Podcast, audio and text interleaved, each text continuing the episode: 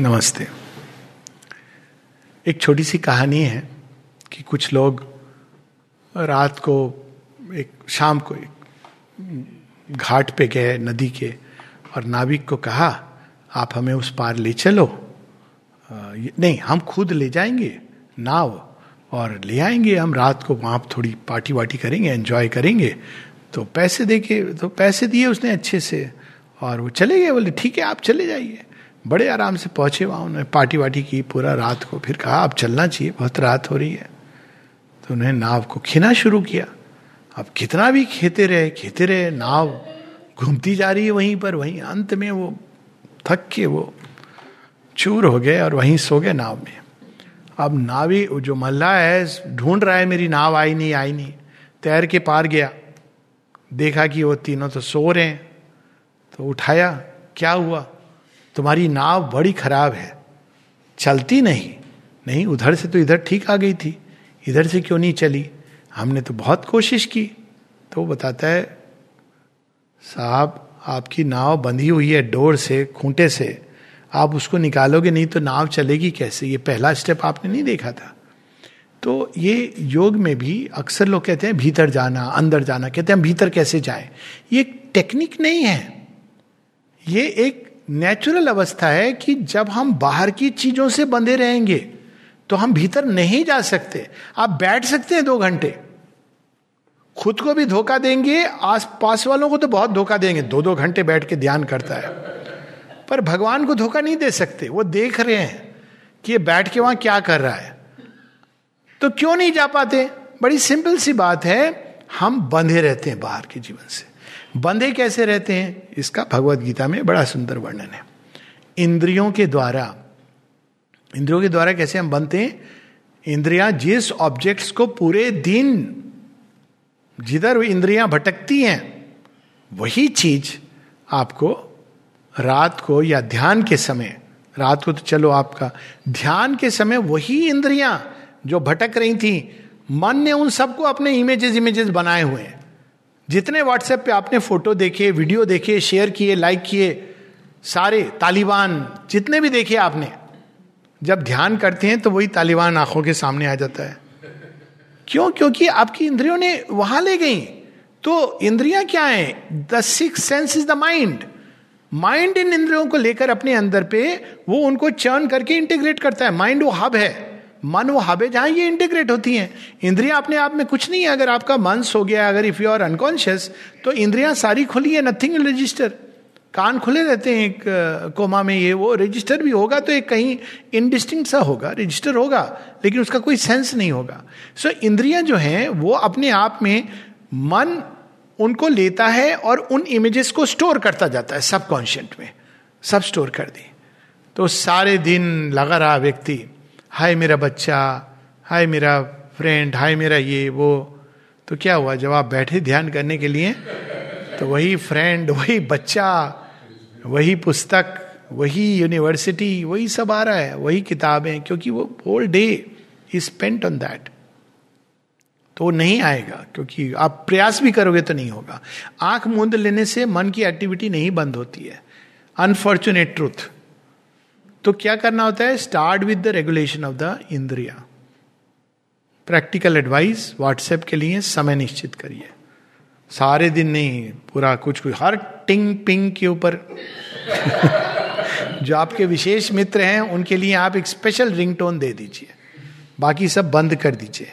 जिससे वो special ringtone आए तो आप फट से देखेंगे। क्या है? वैसे भी समस्या है कि जब लोग देखते हैं आप ऑनलाइन है तो कॉल भी कर देते हैं। तो समस्या ये भी है, उनको लगता है आपके पास कोई जॉब नहीं है। तो आप जॉबलेस हैं। नहीं, आपको कोई उत्तर वगैरह देना वो एक अलग बात है। It may be your work where WhatsApp email is part मैं उसकी बात नहीं कर रहा पर हर चीज़ का, हर वीडियो, हर चीज़ को खोलना, देखना ज़रूरी नहीं है। लाइक करना एज इफ़ आपके लाइक करने से वो बड़ा कोई उसे don't have to do it हाँ? किसी को बुरा लग सकता है लगने से। तो इंद्रियाँ भाग रही हैं दस दिशाओं में। पाँच घोड़े तो भगवत गीता के समय थे। अभी दस घोड़े हो गए क्योंकि ये सब ऐड हो गया इंटरनेट के कारण। सो इंद्रियों को संयम में लाना ज़रूरी है। संयम में कैसे लाते हैं? मन की लगाम है। मन कहेगा, नहीं, ज़्यादा हो रहा है। Hold on hold it restrain धीरे धीरे जब हम इस संयम का अभ्यास करते हैं तो अपने आप फिर एक प्रकार की मास्टरी डेवलप होने लगती है। तो ये एक पहला प्रयास है। उसके बाद मन ने तो संयम कर रहा है, लेकिन वो रेस्टलेस है, वो छटपटा रहा है, उसको कुछ जॉब देना है। तो नॉर्मली उसका जॉब डिस्क्रिप्शन है, इंद्रियों को लेके इंटीग्रेट करो, ये मन का जॉब है, वो लगाम है। तो उसको अगर आप जॉब नहीं दे, दोगे तो वो फिर छोड़ देगा, फिर वो भागती चली जाएँगी। तो लगाम को बुद्धि के हाथ में दे देना है। अब बुद्धि डिसाइड करेगी डिपेंडिंग ऑन द गोल आमतौर पर हम क्या करते हैं, बुद्धि का एक ही उपयोग करते हैं, जो दुरुपयोग है। मन और इंद्रियों की सब हलचल को जस्टिफाई करते हैं। बुद्धि इज़ लाइक द एडवोकेट जो भी किया, बुद्धि जस्टिफाई करती है। मैं सही हूँ, मैं सही हूँ मिलॉर्ड मैं सही हूँ। गलत तो ये है, वो है, बाकी सब लोग हैं। अंत में जब कोई गलत, भगवान गलत है, उन्होंने क्यों बना दिया हमें ऐसा? लास्ट अब वो बेचारे कुछ कह नहीं सकते हैं। पर उनको कहने की ज़रूरत भी नहीं हो कहते तू मुझे गलत सही जो बोल ले, मैं करूँगा वही जो मैंने डिसाइड किया है। तो कोई पॉइंट नहीं है। Except that we close the door तो ये बुद्धि के हाथ में जब हम मन की डोर देते हैं लगाम, तब बुद्धि उसको स्टीयर करती है। बुद्धि कैसे स्टीयर करेगी? बुद्धि को लक्ष्य देना होता है। लक्ष्य कौन देता है? वो आत्मा देती है। एस्पिरेशन एस्पिरेशन जो आपकी होगी, बुद्धि धीरे धीरे उस दिशा में ट्यून होगी। अगर वो ट्यून नहीं हो रही है तो अपने आप क्या करना है? एस्पिरेशन को बढ़ाते जाना है, बढ़ाते जाना है। क्योंकि दिस इज़ द लॉजिक जो गीता में इसको इस तरह से समझाया गया है। इंद्रिया, इंद्रियों के बाद मन में खींचना, मन के बाद बुद्धि बुद्धि के बाद एक रथी है। ये सारथी है बुद्धि, लगाम उसके हाथ में। लेकिन अगर इसको रिवर्स ढंग से देखें तो इंक्रीज दी एस्पिरेशन इन जैसे संसार में अगर आप बैडविल को काउंटर करते हो तो increase the goodwill inside किसी ने बड़े सुंदर ढंग से कहा कि भाई, संसार की सब दुखों की असली दवा क्या है? एक मास्टर ने कह दिया, प्रेम। तो कहा, और काम ना करे तो? तो मास्टर ने कहा, डोज बढ़ा दीजिए। दूसरे पर असर होगा, नहीं होगा, मालूम नहीं, आपको जॉय मिलेगा, क्योंकि आपका हार्ट खुल जाएगा। Love give joy it doesn't matter तो उसी प्रकार से अगर हम एस्पिरेशन को बढ़ाते जाएँ don't bother about the other things तो अपने आप बिकॉज़ एस्पिरेशन बढ़ रही है तो बुद्धि को दिशा देगा। एस्पिरेशन बढ़ाने के लिए गोल स्पष्ट होना चाहिए। इसीलिए माँ कहती है your aspiration should be crystallised केवल इमेज से नहीं होगा कि एक अग्नि जल रही है। अग्नि कहाँ जा क्या हम चाहते हैं? माँ के चरणों में सब कुछ रख देना? हाँ। माँ से पूरी तरह एक हो जाना? ऑल राइट इफ़ इवन वो नहीं, लक्ष्य मान लीजिए आया, ये आर्टिफिशियल चीज़ नहीं हो सकती। सेवा करना भगवान की। या और भी हम एक सेकुलर ढंग से आ जाए, हमारे अंदर शांति की स्थापना होना हारमोनी पीस जो भी चीज़ों को। जब हम एस्पायर करते हैं और परसिस्टेंटली करते हैं, इसलिए शेरविंद क्या करते हैं? कहते हैं कि your aspiration should be persistent तो जैसे जैसे वो बढ़ती है, बुद्धि धीरे धीरे कहती है, सुनना तो मुझे रथी की बात है। बुद्धि कौन है? सारथी है। अब सारथी अगर रथी कुछ कहेगा नहीं तो बुद्धि चल रही है मन के हिसाब से।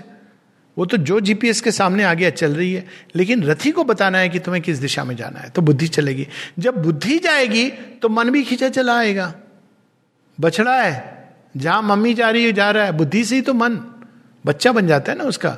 तो जहाँ बुद्धि जाती है धीरे धीरे मन वहीं रमने लगता है। और जहाँ मन जाता है, फिर इंद्रिया भी कहती है, तुम्हारे बिना तो मुझे सुखी नहीं मिल रहा है।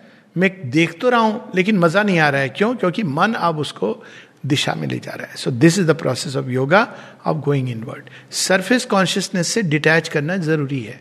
हम रह करके 24 घंटे इन्हीं चीज़ों में अगर लिप्त रहेंगे तो ईश्वर प्राप्ति नहीं हो सकती। देन वी शुड एक्सेप्ट कि it is impossible but the way is not always कि हम उससे डिटैच करिए but the way is aspiration को बढ़ाते जाना।